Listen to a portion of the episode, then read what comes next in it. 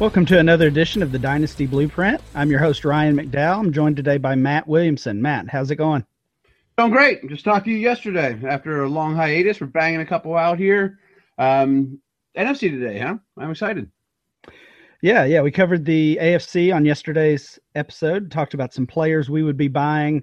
Uh, we talked about some some high price stud players, first round startup picks. We talked about some players who are probably on your waiver wire, and we'll do the same again today, covering the NFC teams. Yeah, and, I like it. It should be fun, man. Yep, we'll jump right into it with the Arizona Cardinals. And Matt, I'll let you get started with this one today. I think this is the hardest one. I, I don't see a guy here that for what he's going to cost, I'm going to jump on. So the one name that kind of has me intrigued is Carson Palmer because last we saw him, he looked terrible. You know, in the in the the uh, the playoff game, people might be thinking, boy, he's old. He's got, you know, th- their last taste in their mouth of the player isn't a good one. So, you know, he, he could still be an every week starter in, in fantasy for the next two or three years. Yeah, I like buying Palmer. I mentioned this yesterday. I won't have a whole lot of quarterbacks on this list because I think you can pretty much buy any of them below their market value. I think um, there's so many just so many quarterbacks right now that that could be fantasy starters and Palmer certainly fits in fits in that group. Um, his age hurts his value, hurts his trade value and his his uh, draft value in startup drafts. And I think he's a good one. Uh, I agree though that you know the the big three wide receivers Fitzgerald, Floyd, Brown. I think they're all priced uh, appropriately. I, I, don't see many deals going on those players. Uh, the guy I like is J.J. Nelson. He's hmm. he's their fourth wide receiver. He's he's involved in special teams. Uh, a little guy, but Fitzgerald's a free agent after next year. Maybe you know maybe he retires. Maybe he goes to another team. Who knows? And there there could be some opportunity for Nelson. He's he's a guy that's basically free. In our March uh, ADP, he was wide receiver 85. wasn't even drafted in in uh, the majority of the mock drafts we ran. So he's he's probably on your waiver wire and, and worth a shot. He had a few big games throughout the season when uh, when Floyd, I believe it was Floyd that missed a, a couple games here and there, and, and, Nelson did pretty well in those games. What are your thoughts on Floyd? You know, I like him as a player. I could see him being their number one, uh, uh but he's not cheap. You know, he was a lot cheaper a year ago. Yeah, he's certainly not cheap. Uh, and it, it's funny. A year ago, a lot of people seemed to have just given up on him, and and now he had he he did have that bounce back year. I think most people view him as their wide receiver one, although I'm not sure he'll produce those those numbers.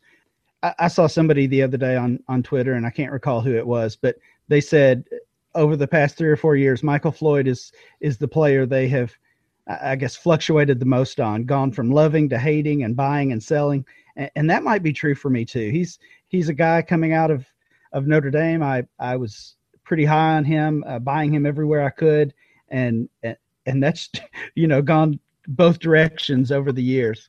Right now, I'm I, I can I don't really consider him a buy or sell. I think his price is too high to to buy him, but at the same time, you know, I think the best you might get is like a, a one three, one four, one five pick if you're selling. Yeah, I was thinking that was the neighborhood too. And I did buy him a couple places last year and I'm happy about it. But he's hard to love. You know, I mean, even starting him every week, you don't feel super confident that, boy, he's going to get me my points no matter what. Exactly. I agree. Um, Fitzgerald, if he's one I would be buying if he's coming with that age discount, but I'm not really seeing that in my leagues. I'm I'm not sure what you're seeing.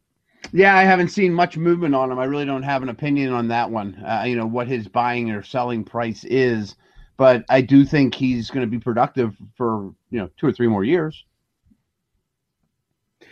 Well, let's look at the Atlanta Falcons. Um, of course, they had the breakout season from Devonta Freeman last year, a near record-setting season from Julio Jones. Even though Matt Ryan and the rest of the offense was pretty disappointing. They've added Mohamed Sanu and they've cut Roddy White. The guy I'm buying there is Tevin Coleman. Their their rookie from a year ago. He beat out Freeman to win that job uh, in preseason and, and in training camp. Suffered um, a minor injury, and and Devonta Freeman you know, just like Lou Gehrig took that job and ran with it, and, and Coleman didn't get much of a shot after that. Um, I, I'm not ready to to say that Coleman will, you know, overtake Freeman again uh, in 2016 or even 2017, but I think he earns a, a bigger share of that job than he had last year, and and he's, you know, his value has dropped a ton since uh, this time last year. It's dropped a ton, and, and I'm not a fan as a player, you know, but I think their coaching staff is, and that's more important than if I'm a fan as, as a player. You know, I mean, they drafted him for a reason. I, think he does. Uh, at least they think he fits the scheme. I don't tend to really agree. I don't like his running style. Uh, I have him in hyperactive too. You might be getting an offer in your inbox here in the next hour or two. Um, but he's definitely not somebody to sell right now either. You know, I mean, you can't get much for him in return. So I think he's a hold if you own him. Um, I think again, and I was going to stay away from quarterbacks, but I think Matt Ryan's a buy too. I mean, he can be my high end backup for the next five years. I mean, he, his job is very safe as Atlanta's starting quarterback. I would think their receiving core only will get better. I don't like Sanu, but it's better than what he threw to last year. Yeah, Ryan, I, I talked yesterday about a handful of guys who I was I, I, didn't have a good understanding of of their market value. Maybe uh, my idea was was inflated. And Ryan's another one. I still, you know, even after a down year, I still kind of viewed him in that Ben Roethlisberger tier, um, mid range quarterback one. And you know, we we've had Sigmund Bloom on a few weeks ago, and and he mentioned he would sell him. I, I don't want to misquote him. I think he said he would sell him for a third round pick. So yeah, Ryan, if that's if that's the correct value, I would agree with taking a chance on on Ryan as a backup or maybe even a, a starter in a bounce back year. Uh, a little bit of breaking news as we as we record, and it's not a massive one, but the Bengals signed Brandon LaFell. Does that move the needle for you any way, shape, or form? Uh, well, they had to do something. Obviously, um, we talked yesterday about just you know they have AJ Green and nothing else. I think you know he could he could easily be their second wide receiver based on that depth chart. And he's he's probably worth a roster spot now where maybe before he wasn't but in in general no not really. No i mean i'm not i'm certainly not going out boy i'm gonna go buy lafell now. If i had him on my roster and couldn't move him for anything maybe you could get peanuts for him now where before you get nothing. Um, as an nfl move i think it makes sense. He dropped a lot of passes last year though and i think he made Belichick and Brady insane. Um, but he's a lot. He's their number two, like you said. He's going to start.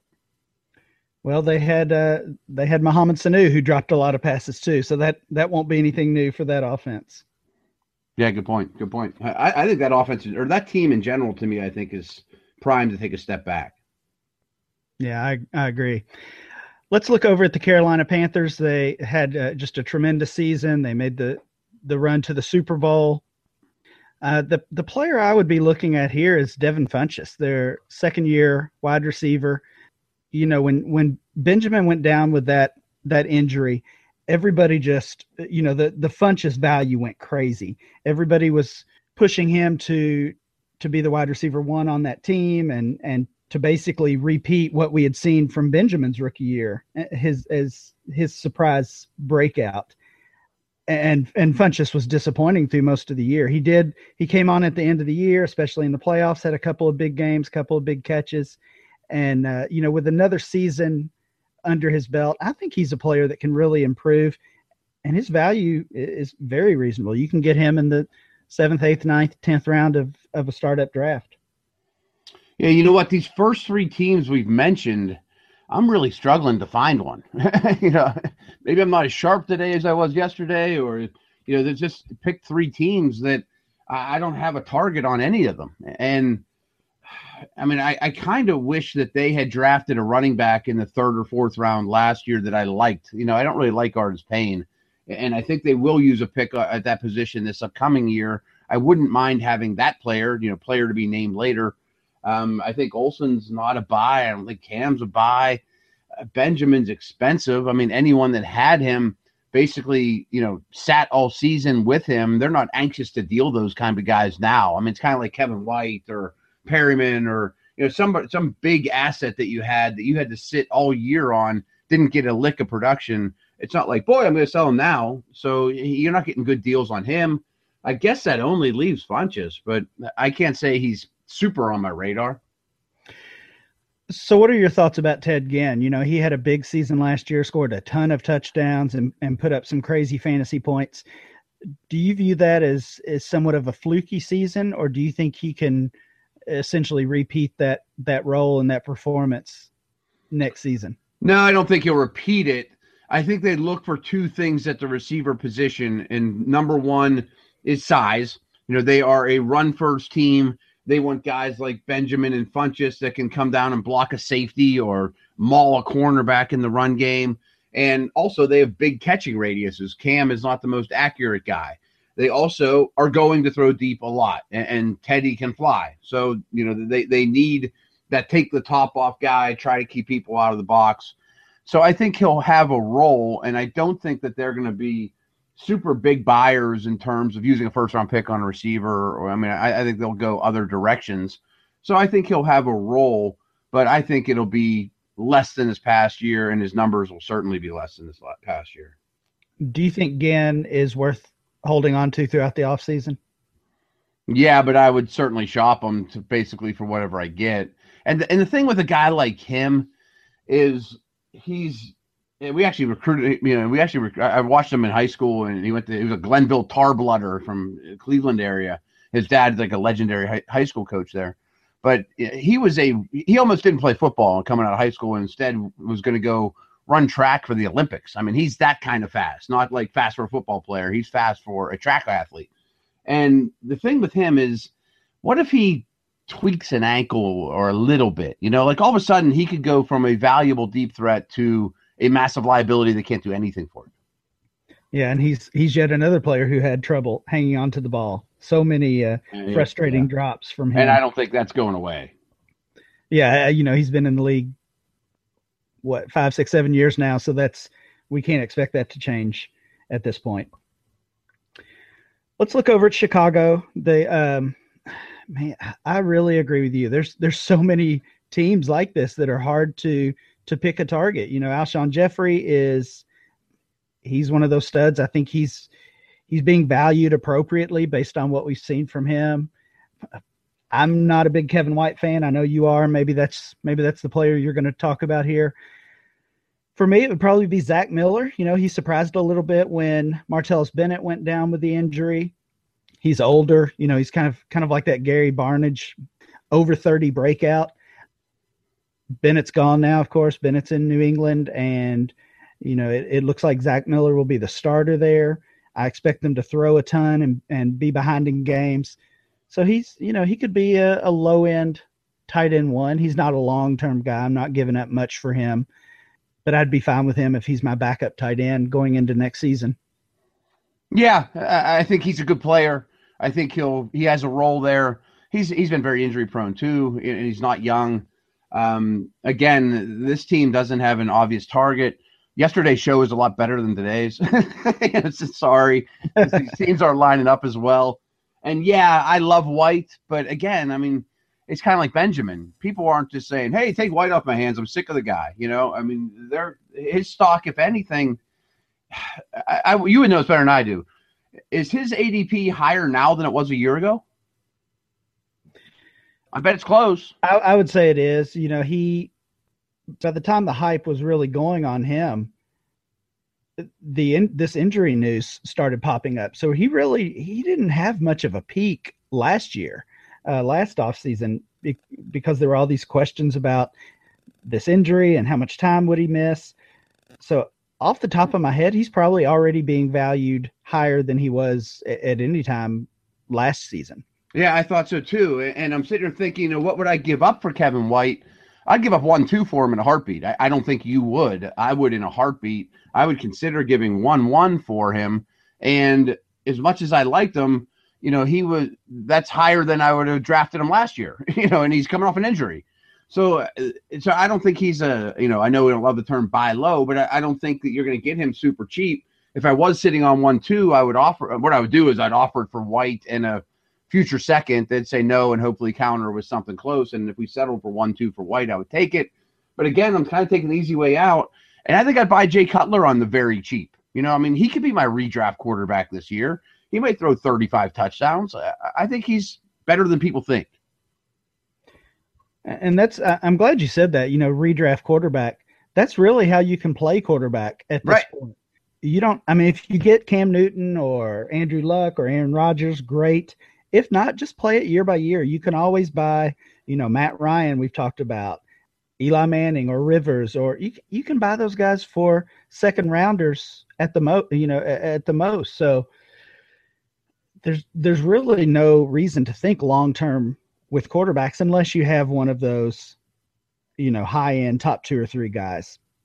Yeah, and it'd be nice to have Mariota or Winston, and you know, for the real world, this is what one thing Dynasty is so much different than the real world those guys are gold. You know, I mean, that, that's the most valuable asset in the entire league to have a Mariota or a Luck or, you know, somebody that's uh, under uh, a couple years in the league that looks like a true franchise quarterback for you.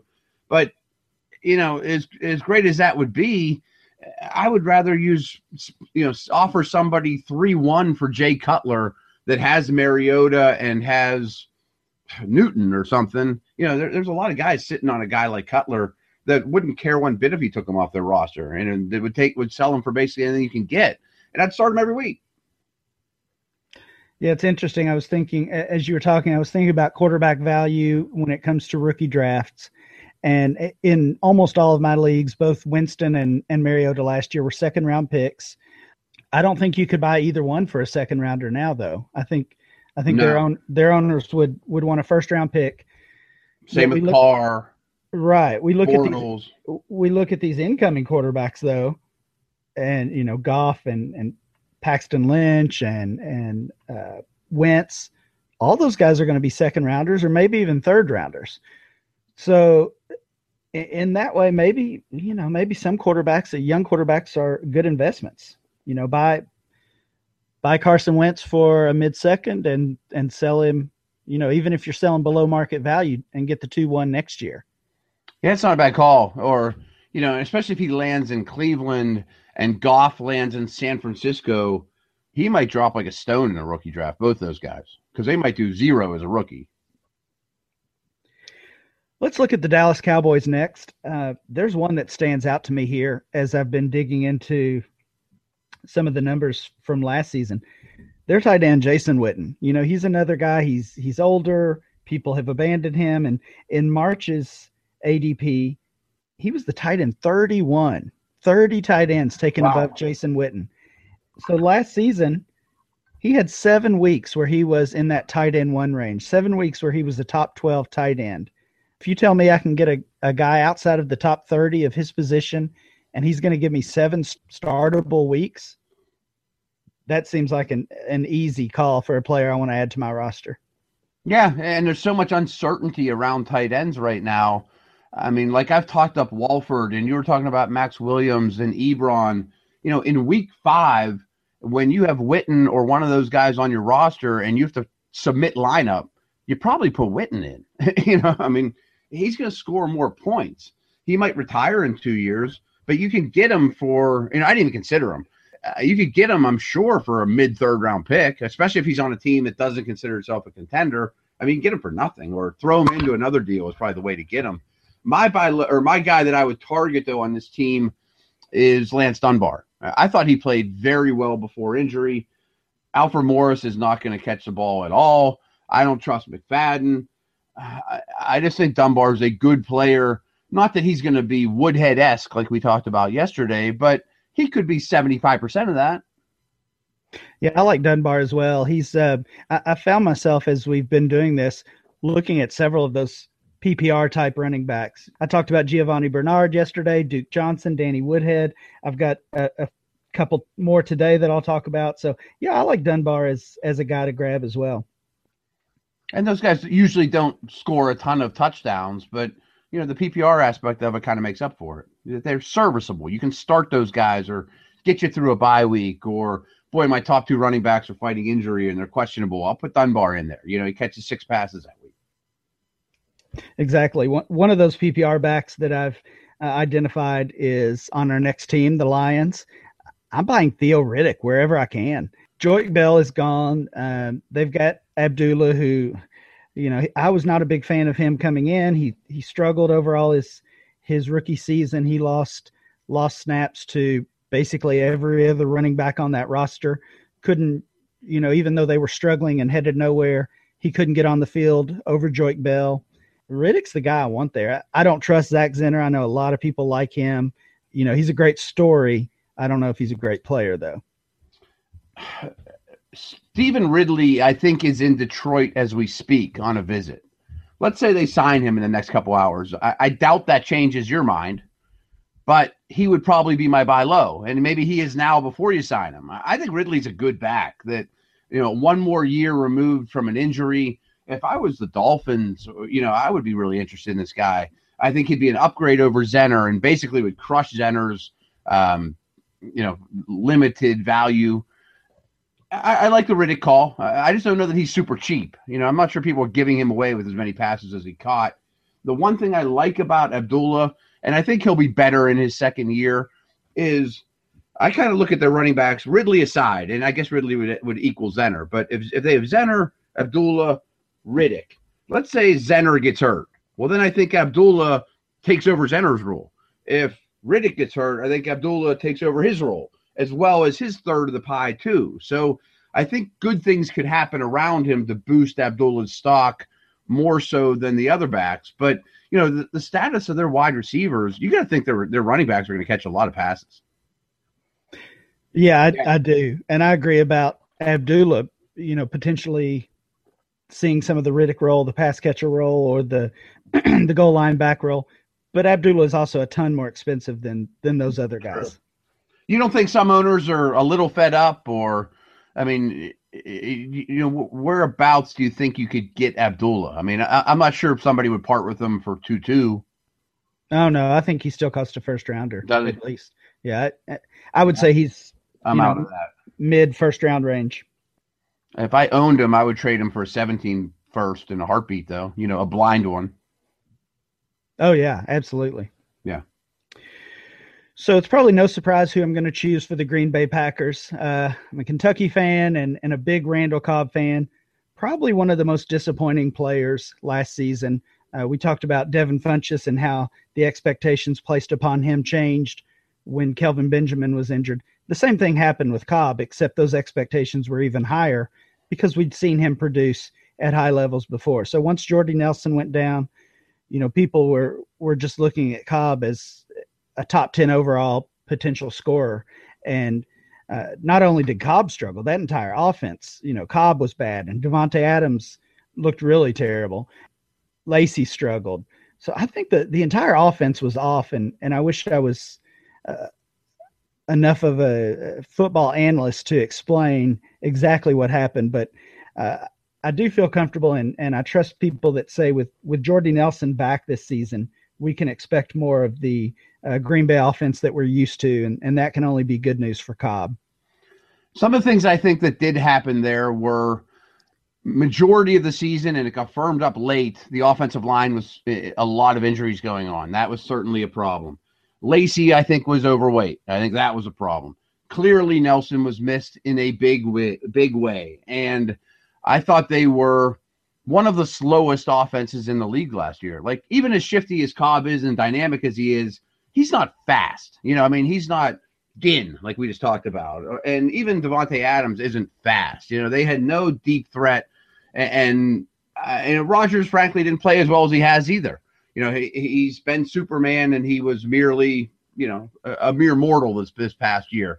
Also, schematically, that offense from a route running standpoint and a play calling standpoint relies on guys to win one-on-one matchups and people are probably out there going, well, doesn't everyone? You know, in a way they do, but you know, like Sean Payton is great at scheming up route combinations and pre-snap motion where this guy takes the top off a defense, there should be a void in the zone. Cooks hits a void, ball comes out, Brees hits him.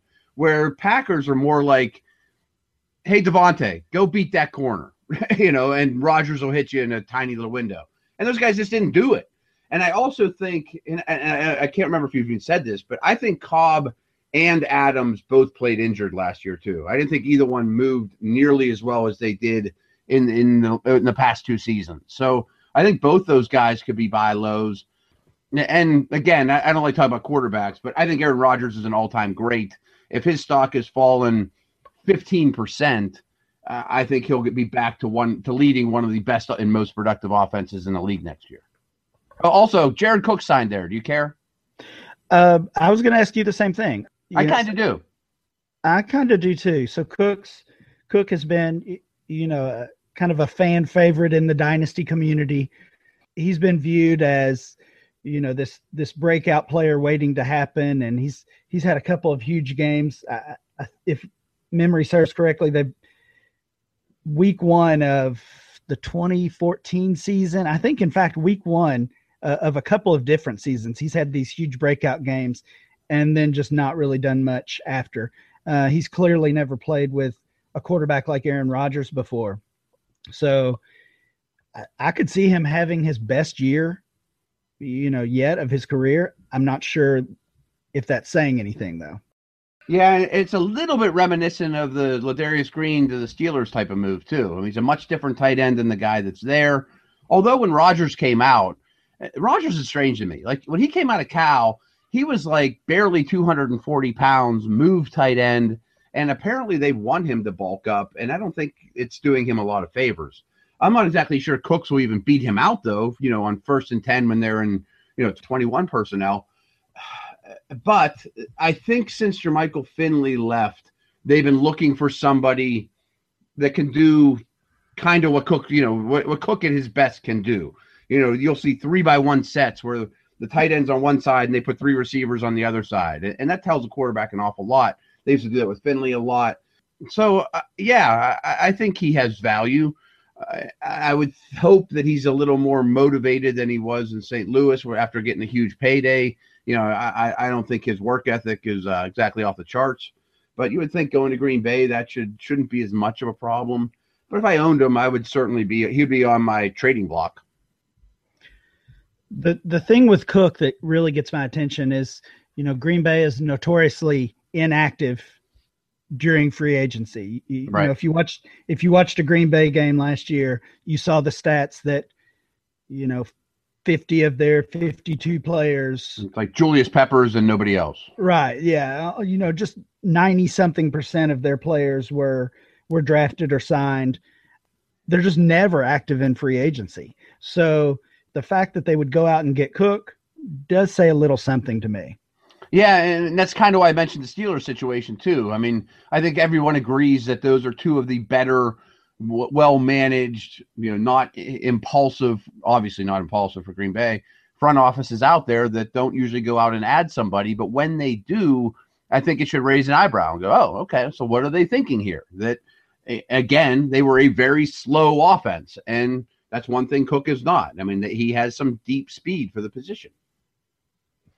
So there's one more player on the Packers roster I wanted to ask you about, and this is a, another player who has has his share of supporters, uh, Jeff Janis. So you know this he's finishing just finished up his second season, didn't do much his rookie season, and then w- was was the playoff hero or, or nearly the playoff hero. They got beat that game, but made a couple of huge catches as as of course Jordy was out, Randall Cobb got hurt, Davante Adams was hurt, and, and Janis was was the hero of that game. So what do you see from him? Is is that a fluke or can he be a real factor in dynasty football? Ty Montgomery's there too, and Ty Montgomery played well. He's an explosive player with the ball in his hands. Janis is a combine freak. I mean, he's he's a great combine guy, and you see some of that. It's taken him an awful long time to get on the field, even though there was good people ahead of him, and he's coming from a tiny, tiny school. He spent some time on my rosters these past couple years at the bottom on the cheap or off the waiver wire or as a fourth round pick or whatever when he came out. So I do like him, but I don't see a clear path to him being a, a target hog, and, and that also kind of hurts Adams' value. Where yeah, maybe he could go past Adams. Maybe Montgomery could go past Adams. I'm not sure how those three shake out. I'm still in the Adams camp. Maybe that's one of my faults, and, and he would be a buy low for me because I think you can buy him super low. Um, Janis, to me, though, his stock has risen certainly in the last six months or so to the point where yeah, somebody else can have him. Yeah, I don't. you know, I'm not a Jeff Janis hater. It, it seems like some people want you to choose Janis or Adams, and and you can't like them both, which which just seems silly. Uh, I do like Adams still. I, I still have some some hope in him. I'm not a Janis hater, but I think there's always going to be somebody in each of my leagues that likes him a little more than I do. Yeah, that's a good point. And I've also also found, and maybe it's just the the uh, people I deal with, but there's some people out there that are a little irrational about having Packers on their team too. You know, I mean, I, I'm in Pittsburgh. I know the fan base is crazy here, but some people are just like eh, they they have to have Packers on their team if they're Packer fans. So take them. Yeah, if they're willing to pay the price, that's that's something to, to take advantage of. Well, let's look over at the Packers' uh, division rival, the Minnesota Vikings. This is another one I struggled to find a player I really want to buy at his current value. I actually went dug a little deep here. Charles Johnson is a guy I like still. He had mm. huge expectations going into last season. Uh, 2014, we saw a little bit of a breakout from him. He came in and basically took over the uh, wide receiver one role for them and then just did nothing last year. Couldn't even get on the field. But again, when I look at that roster, it's it's Stefon Diggs who I like. I don't see him as as a wide receiver one type, um, even though he probably is their best wide receiver right now. Charles Johnson, people have just given up on him. He's on waiver wires as well. So he's he's a guy I would, you know, I would take a shot on him. He's he's free. That's a good one. And because just a year ago I was buying him like crazy in a lot of deals that I regret right now. I mean, because I, I thought he was going to clearly lead the team in receptions, clearly be their number one receiver, big, fast. He has a lot of ability. Another small school guy that's taken some time to get his feet under him. They talked him up. Um, and I still own him. I mean, I haven't dumped him in a handful of my leagues that I own him in. Um, so yeah, I would certainly use him as an add-on guy. Hey, throw Charles Johnson in and make the deal complete. Diggs, I bet, is somebody. Again, I don't think he's the number one. You know, he, he flashed on the scene for what those five or six weeks this past year, and everybody was buying him up like crazy. And boy, I'll give you future firsts for him, and he's going to be a total star. And then uh, he kind of fell off the map. That maybe he's actually buyable again. You know, where I had him in one league, I sold him for a mint and was thrilled about it. You know, right in the height of his powers, so to speak. So I would kick the tires there. I, I think it's also worth kicking the tires on Jerick McKinnon. You know, he could be one of these backs that in his next home could be a starter and a valuable every week type of starter. Or if Peterson decides to retire after the season, McKinnon's got a lot of ability, and I think he's gotten better and better. What about their tight end, Kyle Rudolph? Is he even worth a roster spot? He seems to be a disappointing player every season. And I think they like MyCole Pruitt. So I think Rudolph's worth a roster spot. But I mean, he's probably like my 28th ranked tight end, just just a guess. I mean, he's pretty low on my pecking order for sure. Yeah, I would agree. Let's look over at New Orleans. Uh, they have um, I guess the big move they made this offseason was bringing in their tight end Coby Fleener, signing him away from the Indianapolis Colts, and and Fleener's value has has really exploded. I've seen people giving first round picks for him, where a couple months ago he was, you know, probably in that third round range. So Fleener is is not the guy I would be buying, not at that price. For me, it's Willie Snead. You know, former undrafted guy, spent some time in Cleveland. They gave up on him too soon you know, we've we've seen that plenty of times from them. And he lands in New Orleans and and basically becomes their second wide receiver behind Cooks.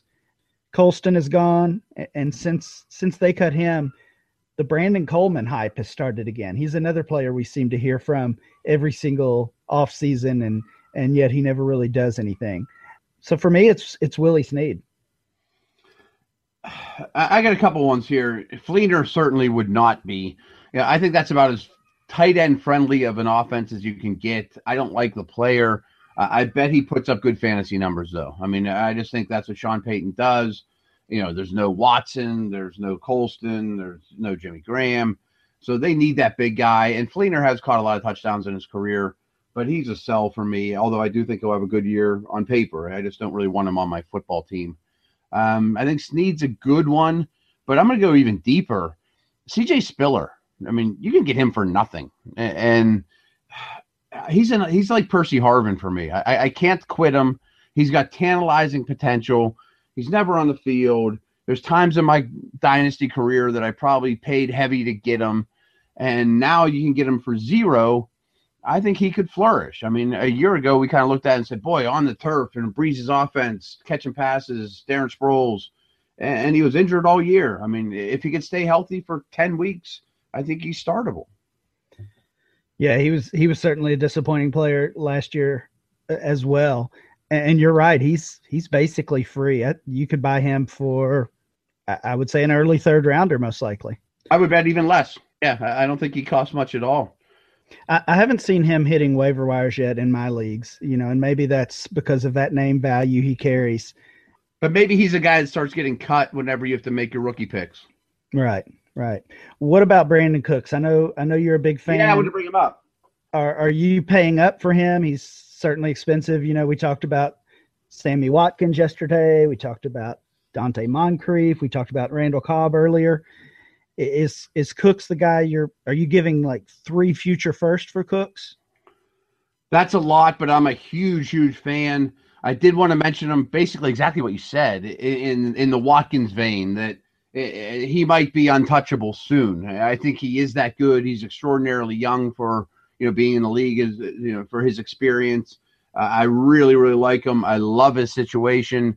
He could catch 110 balls this year in that offense. I mean, he's going to get targeted all the time. I absolutely love him.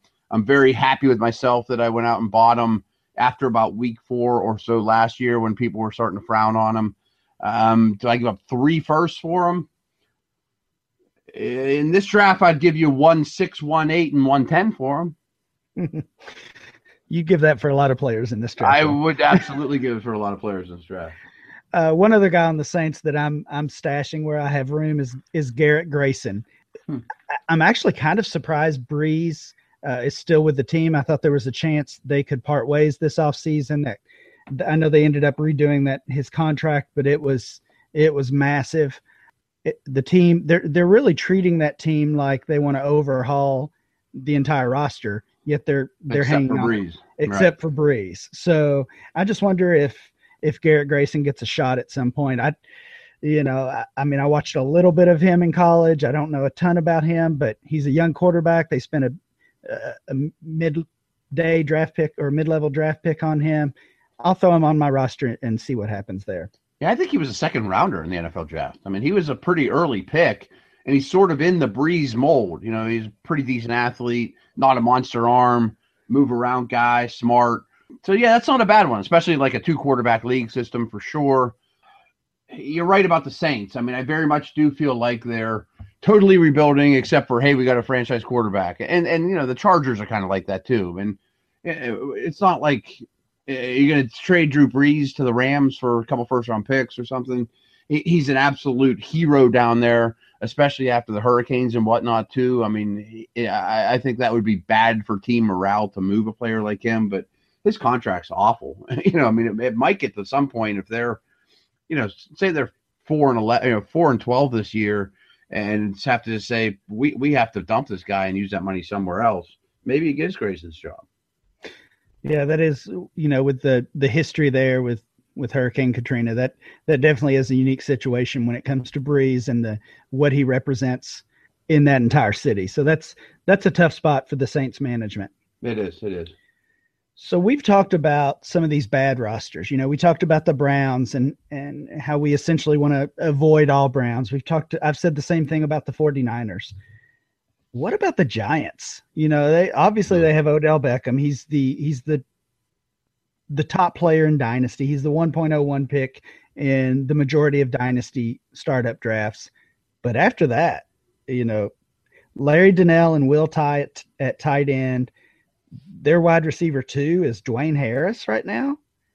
This this mess of a running back, Rashard Jennings, Shane Vereen, Andre Williams, all seem to disappoint uh, last season. So for me, it's Eli Manning. You know, with with all of that said, Eli Manning was still the quarterback ten in fantasy last year. He's being drafted as the quarterback twenty three. So so he's the value there for me. Obviously, I'd love to have Beckham on every roster, but that's that's easier said than done. This one I think is the worst team we've talked about yet in terms of trying to find a value. So you can always kind of settle for the quarterback because you know he's kind of like the Cutler situation where you can start him every week and he's going to throw and he's a good football player and he's got job security and he throws Odell. Uh, Odell to me is my my number one guy overall in dynasty, and you know I would pay for him, but I'm not going to give you six first round picks for him. I mean, so I don't think he's a buy by any stretch. I mean, he's the most valuable guy out there. I guess mine's Victor Cruz. I mean, I think you can get him for zero. I was dumping him left and right. I, I actually never owned him, but I was advising people to dump him left and right. Uh, maybe he's their number two receiver. I mean, this far removed from the injury, I tend to think his career is probably closer to being over. But I'm not a doctor, and they have doctors that apparently are keep telling them to hang on to the guy. They must have some intention to get him on the field. Yeah, Cruz was a guy I was actually buying after the injury, and and I'm a proponent of that in general. Is you know if a guy goes down with an injury, that's that's your opportunity to buy low. I gave a third rounder for him and thought I was stealing. held held him on my roster for a year and a half and, and never used him and cashed him out for a third rounder. So I guess I feel okay about that. I've wasted essentially wasted a roster spot for uh, for 18 months I yeah, I just don't see it with him. I think he yeah. I think he's probably done, unfortunately. Yeah, I do too. And you know, I, I, mean, the draft. They, there's so many directions they could go too. I mean, they could they could use a running back. They absolutely need a second receiver. Their tight ends aren't very good. Their skill position players are amongst the worst in the league, and they happen to have one of the best receivers in the league. I mean, it's mind boggling. It really is that they do mirror the Bengals as far as their wide receiver makeup. So we've already talked about the Bengals went out and made a, a, minor move at least. So they clearly have to add some some depth at the wide receiver position, likely through the draft. Absolutely, and I don't know how much I'd count on them. I mean, what if they ended up with Treadwell? Would you be excited about that? Uh, not for Treadwell. No, no. I mean, I think it'd make them a better team, and I wouldn't. You know, as an NFL analyst, I don't think I'd bash them for that pick, but man, uh, they, they got a lot of work to do. Well, let's look over at the Philadelphia Eagles. They've made a ton of moves this year. We talked yesterday about um, DeMarco Murray. They traded him away. They've brought in Rueben Randle. They re signed both of their tight ends to uh, long term deals. There was some uncertainty what they were going to do at quarterback. They did retain Sam Bradford, and they also added Chase Daniel, who was with uh, Pederson over in Kansas City it, this is just a team in uh, I don't want to say in shambles, but it's it's tough to figure out what this what this team is going to do. I think you know Nelson Agholor has disappointed one year in. I'm not I'm not ready to give up on him, but I'm certainly not buying him. Rueben Randle was uh, a disaster in New York, and and now he's with Philadelphia. He recently signed there. This was another one that was a struggle for me to identify a player I would want to buy. I I just took the easy way out and went with Darren Sproles. Uh, there's rumors that they even want to want to deal Ryan Mathews. If that happens, then maybe Sproles see, sees more of a role. And he's another guy that's that's free. Uh, he had no ADP in March, did not get drafted in any of our mock drafts. I haven't seen him on waiver wires too much, but but he's certainly inexpensive. This is a tough one, and I was buying Mathews like crazy the second after the Eagles signed DeMarco Murray. And I think he's more talented than Murray. I like the status of this team a lot more than I like their fantasy situation. You know, I, I think the Eagles are building well defense, offensive line, quarterbacks. I mean, I think they're going to, they're probably going to be my pick to win the division. But there's not a guy out there that I want to have on my roster right now. I was not a very big Agholor fan I have not been a, a, Jordan Matthews fan at all. I tell everybody to trade him, but I guess I would lowball an offer maybe for Agholor. Yeah, I agree with you. I think they they certainly could be better uh, in you know in real football or or in the NFL than what they may do in fantasy. I, I mean, I like Matthews, Jordan Matthews. I like Zach Ertz, but they're you know they're not bargains. Both of them are are going to cost you. Well, Jordan Matthews is a third round startup pick, um, top 30, 35 overall dynasty player. So he's he's expensive still. Zach Ertz is just outside that top five tight end range, so he's he's pretty costly after he ended the season on a hot streak. Um, this is a. I like Ertz a lot, and since they re-signed him, uh, I've tried to get some offers out there for him, but he's too expensive for my taste. I mean, I don't think he's nearly the athlete that some tend to think either. I mean, I think he's a good player. They obviously like him, but I'm not paying the price for him. Yeah, I think I think the tight end and quarterback positions are a, a lot alike. You know, if you end up with an Ertz or if you end up with a, a Jameis Winston on your roster, if you get those guys with a late second round rookie pick and you hang on to them and, and they hit, that's great. But you know, why buy play you know young expensive players like that when you can buy Carson Palmer or Delanie Walker for for much cheaper and get Witten, like you mentioned. Yeah, Jason Witten.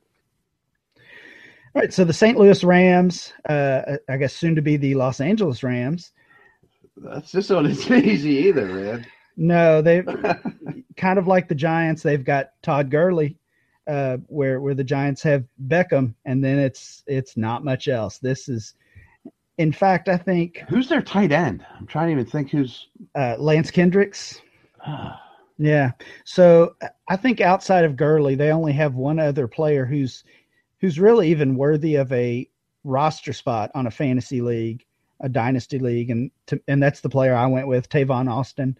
I've I've been a Tavon Austin basher since he came out. You know, some people are taking him at at 101, which I thought was ludicrous. Had a couple disappointing years. Had a really really strong year this season. He he only finished as the wide receiver 28, which was easily his best finish of the season or, or of his career but he he really did his and did his damage in chunks. Um, you know, he had three or four really big games, and then he had several quiet games too. So uh, I'll go with you know reluctantly I'll go with Tavon Austin. I, was not playing Dynasty yet whenever he came out in his rookie draft, but I remember I've heard you know since then a lot of people were using the one one on him, which is bonkers. I mean, I remember ripping the Rams when they took him. I mean, I think they took him at like eighth or ninth overall, and, and it wasn't a very good draft that year. I mean, that was the Eric Fisher year and Joeckel and his bad draft class, but um, was not a good pick, and I didn't condone it then. This might be the hardest team yet. Uh, I don't want anybody. I mean, I love Gurley. I want Gurley, but I'm not paying his price. I mean, I would never end up with him in a startup. Maybe Tre Mason because of Gurley's injury history. If he, I think Mason would clearly be the guy before they drafted Gurley, I was pretty high on Mason. And get him for nothing right now. I, he's going to be my pick. Yeah, you know Mason had Mason had the arrest recently, um, which you know you talked about yesterday. Well, a, a, lot of players get caught with with with weed, but you know Mason's was speeding in the middle of the day with no driver's license, no license plate, uh, unregistered car, and and he had I think he had he had drugs with him. You know, it's just like, oh, maybe this guy doesn't want a job. Yeah, uh, I mean, trust me, I'm not giving a lot for his services. I don't want any Rams. I mean, again, I'm not trading Gurley if I have him, but I would listen to pick. I would listen to good offers. I think he's a stud, but their passing game stinks. So I've said on here a couple times that the San Francisco 49ers are a team I, I just want to avoid. I, I don't like their roster at all. I don't trust Chip Kelly as their head coach. I almost just went with the default Carlos Hyde, who I think is is easily the most dynasty relevant player on the roster, maybe maybe the only one. But I dug a little bit deeper here and went with Blake Bell, the the former quarterback turned tight end. Last year was his rookie year, didn't do much. Uh, got on the field a little bit, and uh, he's got some competition there. You know, Vance McDonald and Garrett Celek. So he's he's far from a home run, but he's on waiver wires, and and he could be you know, I think uh, he's an athlete. I don't think much of, of McDonald or Celek. So uh, Blake Bell's probably the guy I would gamble on there. I don't know if we've talked Hyde, but I love him. I mean, I think I'm higher on him as a player than just about anybody out there. I think he can catch the ball well. I think we've just seen, you know, the, the tip of the iceberg. I think he's going to be one of the best backs in the league. And this might be the last chance to be able to buy him in Dynasty. So he's easily my pick there. Um, not to mention, I mean, he ran a lot of Chip Kelly principles at Ohio State at the time too, and did it very well. Um, I think the Niners are going to lose an awful lot of games, but I think Chip Kelly's offense produces fantasy points. You know, they, they run a lot of plays. That's important. So I don't know that you look at the Niners and say, boy, they're going to be two and fourteen. I want nothing to do with them. I mean, like I'd rather have, you know, I, would be more interested in the Niners than I am the Rams. I mean, they'll probably run twenty more plays a game. Um, I've always been very intrigued with Bruce Ellington too. I have a little bit of interest in Smelter, but I think Ellington's an interesting guy that the last receiver on your roster type. So last year with Hyde's injury, we saw, you know, we saw we saw Draughn play pretty well. They Mike Davis didn't do much. He was dealing with some injuries as well, but they spent a relatively high draft pick on him. And we've seen Chip Kelly in Philadelphia use uh, multiple running backs. Are you expecting the same thing in San Francisco? And does that worry you when it comes to Hyde? No, because they run so many plays and he also catches passes, and I would think he's their goal line back. I'm glad you brought that up though, because I wouldn't mind having Mike Davis, especially if I had Hyde. And I'm not a huge handcuff guy, but Davis costs zero. You know, I wouldn't mind him being, you know, the last guy on my roster. I thought he had some ability. Uh, it wouldn't shock me at all in his second season if he's clearly the number two there. And again, he costs zero. All right, let's look over at the Seattle Seahawks. Um, a lot of talented players on this team. Of course, they. This is another have, tough one, though. Yeah, they've lost Marshawn Lynch, who has retired. Um, Thomas Rawls had the breakout season. Tyler Lockett had uh, somewhat of a breakout season as a rookie. Jimmy Graham was was a disappointment um, before the injury, and then suffered this you know this terrible knee injury that has his future somewhat in doubt. For me, it's Tyler Lockett. I was just really impressed by uh, by his play overall. He did everything you could ask as a as a return man, and then was was a very solid receiver for them as well. I'm not really sold on Doug Baldwin. He he had a great run there in the second half of the season. I don't think he's you know a fantasy wide receiver one. He's he's definitely a guy I would be selling if you could get uh, if you could get a first rounder somehow for him. I haven't seen many of those deals go down, but uh, Baldwin is a guy I would consider selling. But Lockett is the buy for me. Yeah, but he's expensive. You know, like if we were doing a startup draft, there's a very good chance Lockett would end up on my team. I mean, I love him. I agree with everything you just said. Baldwin's also a free agent after the year, and, I'm not sure how that affects things. I can't. I can't really picture. Well, I mean, maybe he'd make a lot of money on the open market. Uh, he has been productive. I definitely think that adds to his sell value, though, too. And would Lockett be the guy without Baldwin around a year from now? I think that's possible. I love Lockett as a player. I just think he's expensive. I mean, uh, he, he's he's going to cost you quite a bit. Jimmy Graham. I mean, you get Jimmy Graham cheap. Uh, he's not my pick though. I think my pick is Christine Michael. Um, I like Rawls, but I thought Michael did some good things, and I think this is a good system for him. I think it's a good environment for him. The talent's never been in question. I think you can get them quite cheap. Their offensive line is very bad, and it wouldn't blow me away if Arian Foster even ended up there. I mean, I think they would be smart to bring in a veteran with their, their young running backs. But I think you get Michael for next to nothing at this point and hold on that last precious thing that he, you know, fulfills his talent finally. And I think it's possible. Yeah, considering he's cheap, you know, there's it's hard to argue with with any of those guys that are uh, waiver wire or third or fourth round range guys. So I I wouldn't argue against Michael but I've just given up on him at this point. Yeah, and, and I think a lot of people have, which is the beauty of them. You know that maybe you were one of those guys, or many people out there listening are going, oh, I used the one eight in him in his rookie draft. Isn't that about where he was going? And I held him forever. And then he went to Dallas and I got super excited and did zero there. I'm done with this guy. I mean, there's people out there that have that those thoughts on Ryan Mathews too. He's never on my team. The guy's always hurt. I've invested in him too many times. I'm done with him. And you wipe your hands of him. Well, Give them to me. So we've talked a lot about teams that we had trouble identifying a player that we would want to yeah, buy. This was hard. This next team for me is actually an easy one. I've got some multiple options here. Tampa Bay. Almost every player in that offense, I, I would be willing to, you know, to pay their their current market value. I like Jameis a lot. We've talked about the value of young quarterbacks. I like ASJ at tight end. I even like their their backup Cameron Brate, the the rookie last season had some some big moments. I'm a big Mike Evans guy. He was at one point I had him as my wide receiver one overall in Dynasty. Got a little probably a little uh, anxious with that move, or maybe maybe still though he's like 17 years old. He's yeah, like, he- you know, he's going to catch a million touchdowns in his career. exactly. He's he's a he's a kid, so probably was a little early with with that move up that high, but um, you know, as as a result of his, you know, I don't even want to say disappointing play. He, he didn't catch that many touchdowns last season. That's that was it. His his receptions, his yardage was similar to his rookie season. He didn't have the touchdown production, and, and that's what that's what hurt his overall scoring, and that's what made us think he had such a bad year. So because of that, though, his his value has dropped. He's still a first round startup pick. He's still expensive, you know, like we talked about with um, with Cobb and Sammy and some of these other guys. Um, but I'd I'd I'd love to buy Evans.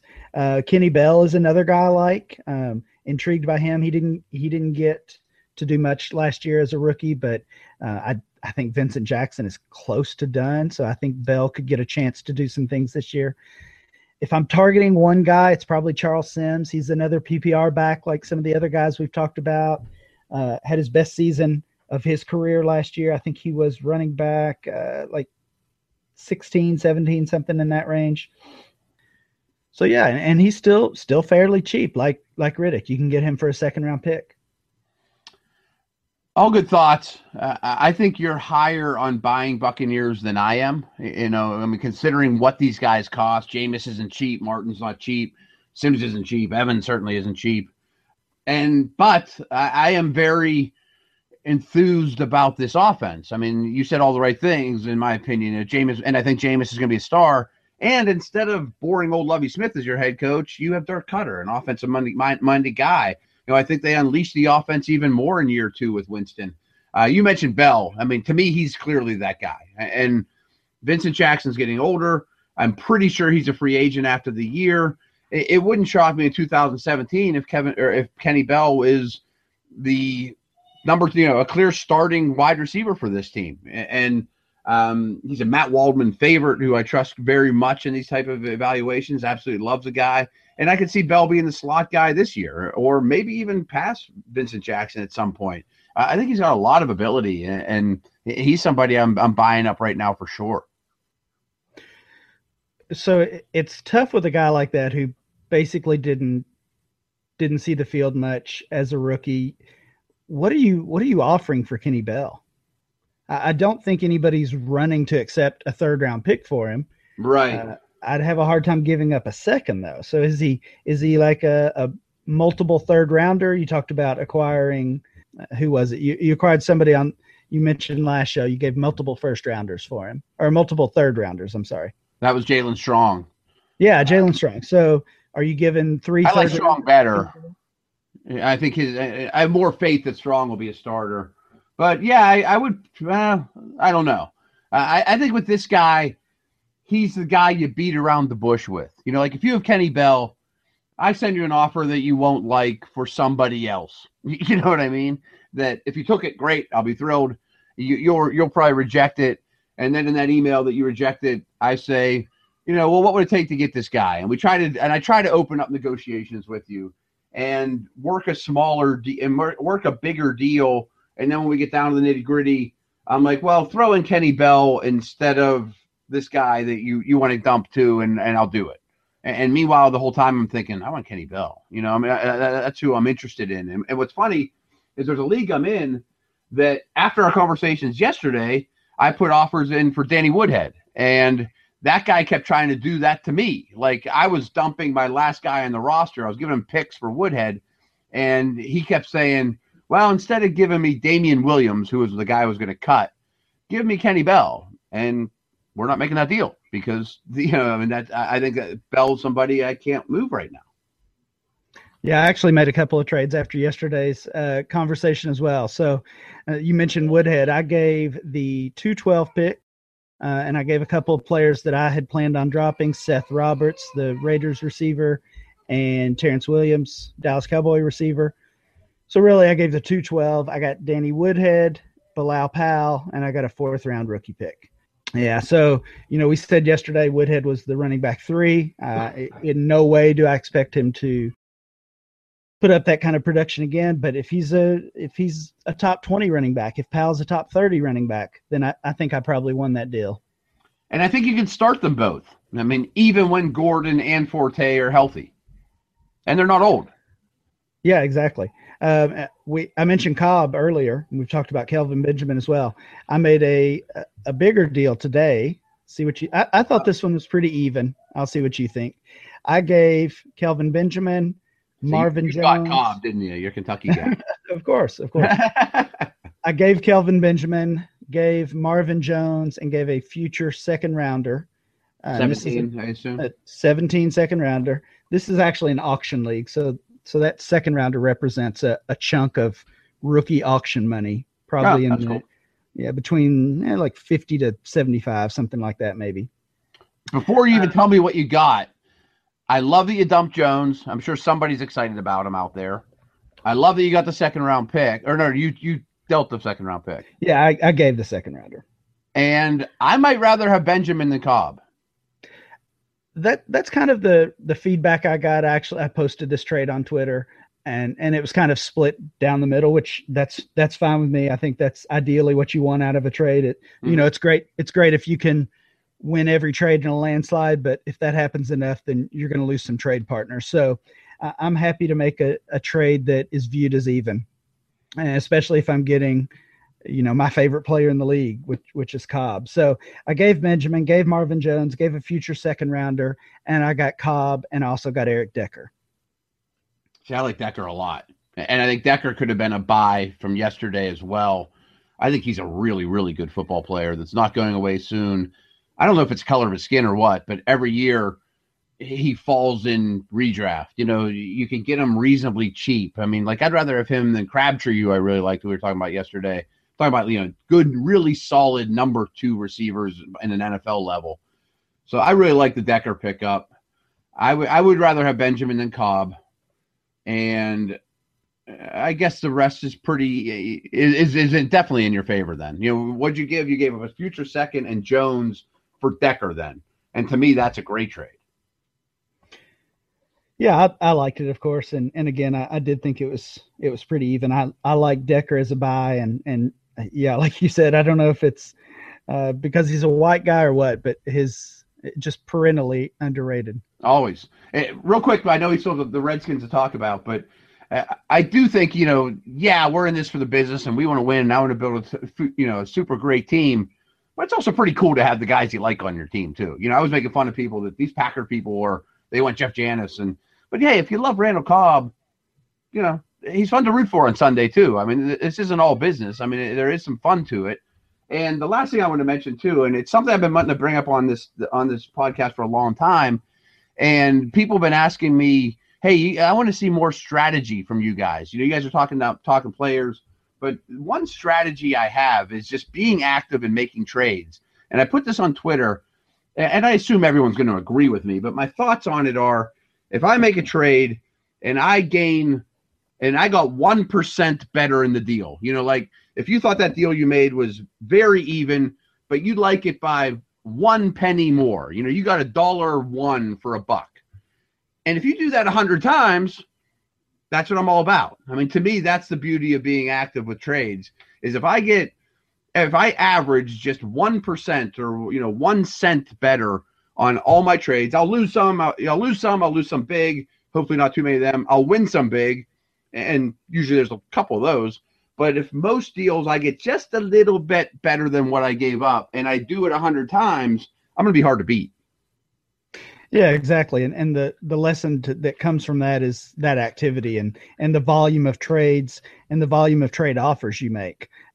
You know, I see a lot of people and and I've been guilty of it myself complaining about, you know, I never get trade offers. I you know, this league is it, it, this is dead in the off season.